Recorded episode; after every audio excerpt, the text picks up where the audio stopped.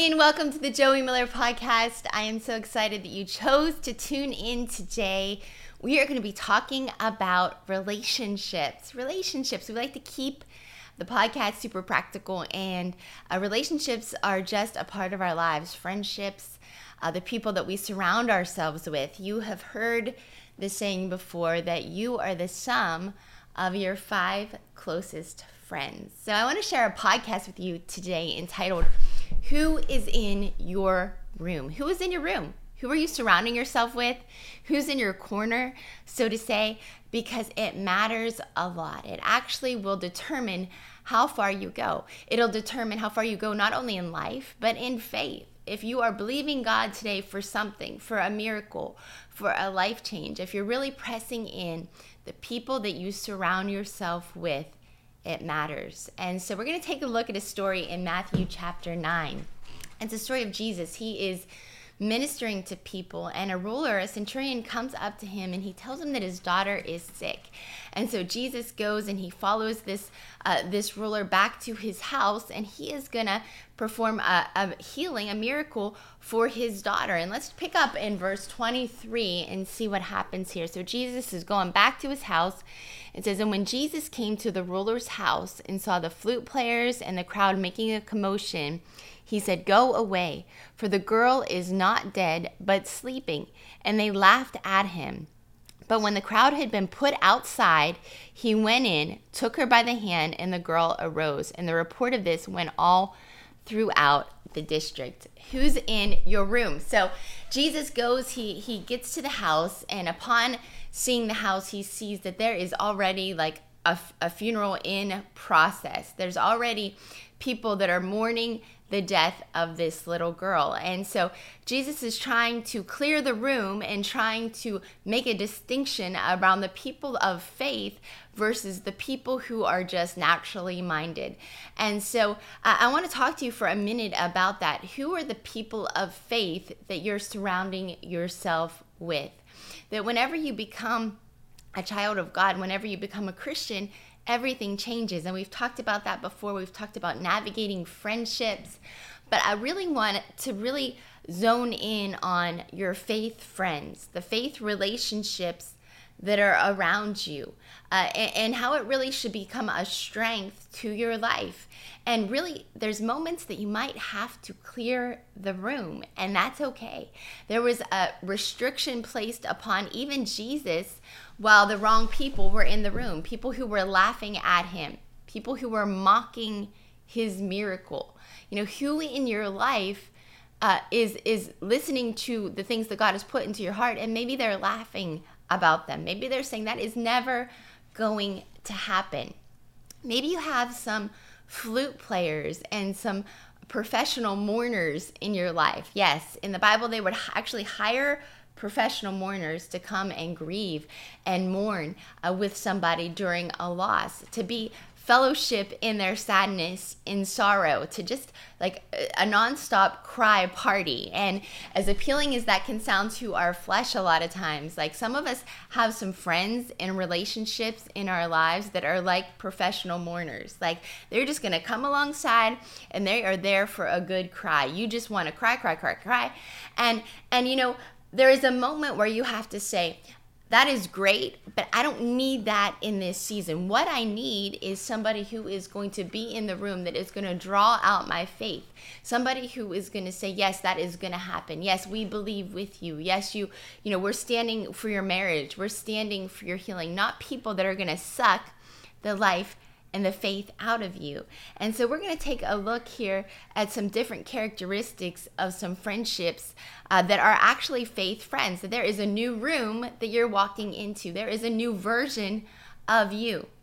There is a place and a space for your miracle, and it's your responsibility to protect that space. And so, first and, and foremost, there is a right way to do this, and there is a wrong way to do this. If you do this the right way, there is no reason why you shouldn't allow boundaries to fall in your relationships and friendships. Not only should you do it without feeling bad, you should understand that it's your responsibility to do it.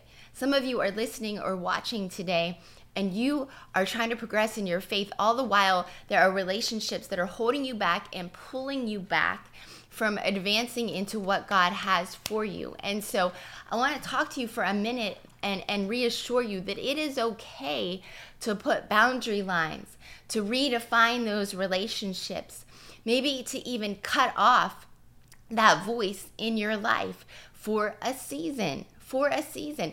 You know, the Bible says this that don't be fooled. I love this in the book of Proverbs. Don't be fooled, for bad company corrupts good morals. And it tells us not to be fooled because we can justify and tell ourselves, no, it's okay. It's okay that that friend is still in my life. It's okay that I allow that voice of that family member to still drive me and manipulate me and dictate me. Well, no, uh, we see from Jesus, it matters who's in your space. Jesus didn't feel bad about telling everybody to get out of the room. He wasn't like, oh, they're going to be offended um, if I ask them to leave or, or I care about what they think about me. He said, we are in a place where we are going to see a miracle. It is a life or death situation. And so we need to be super selective of the people who are in that space. And let me say that to you as you're growing in your faith, as you're believing God for new things, uh, you need to be super selective about the people who are in your space. You need to stop feeling bad about it.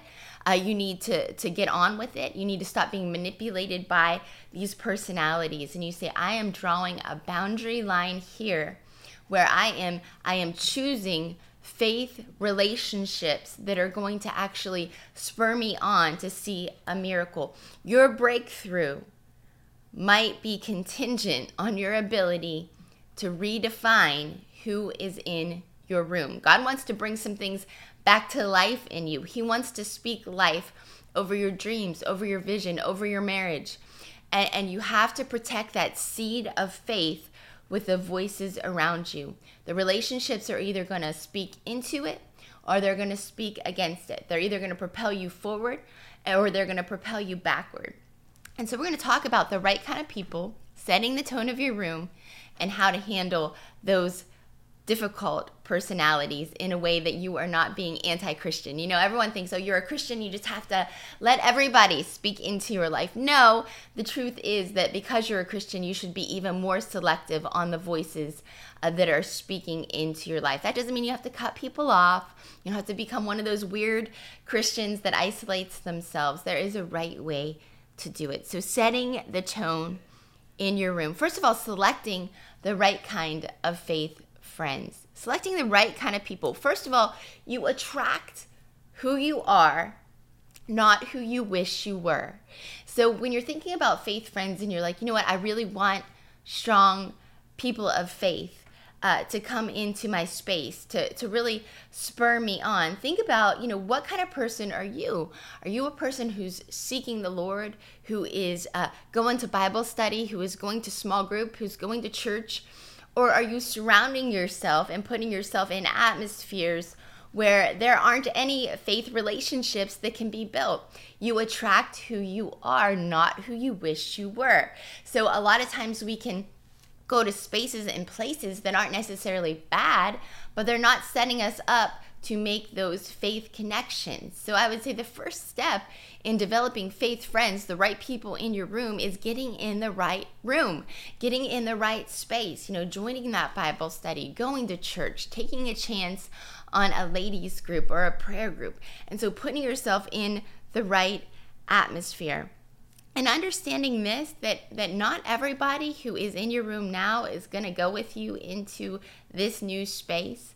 That there might be some great people that you realize you know what if i if i step back and i really looked at our relationship and i really did an analysis of it it's not propelling me forward um, it's drawing me back and so so really understanding that not everybody is going to go into that new space and that's okay. And, and so investing in the people and the relationships that are centered around faith are your conversations centered around gossip when you get around that person or are they like hey you know we have to pray for so and so we we are really good in the christian circle of guiding gossip uh, through prayer requests. I, I, you know this isn't gossip. If, if a conversation starts like that you might say wait a second let's put on the brakes. Because chances pretty much are that it's gossip. And and here's the thing, if your relationships are built on those principles, they're not going to propel you forward in faith.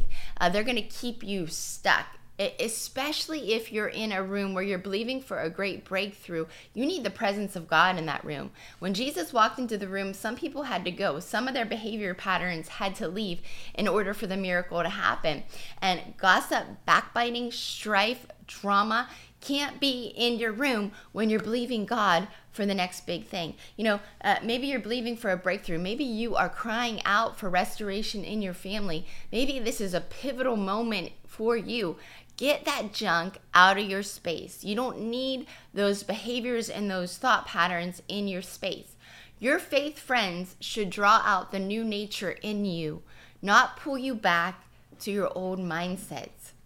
We had a, a, friend who was a lifelong friend, amazing person, nothing wrong with this person, but they had um, a, a habit of using comedy to draw out old nature or old thinking patterns. Um, and, and there was a point where we had to realize wait a second, there might not be anything wrong with this person. They're even a Christian, like God bless them, but they're maybe not meant to be in my room. That them being a part of my life isn't doing anything beneficial for my faith. It's actually when I'm around that person, I feel more like my old nature. I feel more like I'm engaging in things that maybe I shouldn't be engaging in than feeling filled up and faith built. Well, that's okay. That's me realizing that that you know that is bringing out my old nature rather than the new nature that God has created in me. Are there relationships that when you walk away from them, you feel a little bit less renewed than you did when you went into them? Are there are there moments where you feel like, you know what, I feel like my faith is actually decreased since I sat down at this table rather than increased? If that's you today, you might need to clear the room. And so, you know, what what kind of friend is that? Are they are they bringing out the new version of you or are they really celebrating the old version of you? Uh, are they projecting their doubts, fears, and disappointments on you? You know, we see in the scripture that in Matthew, when Jesus went into the room, people actually began to laugh.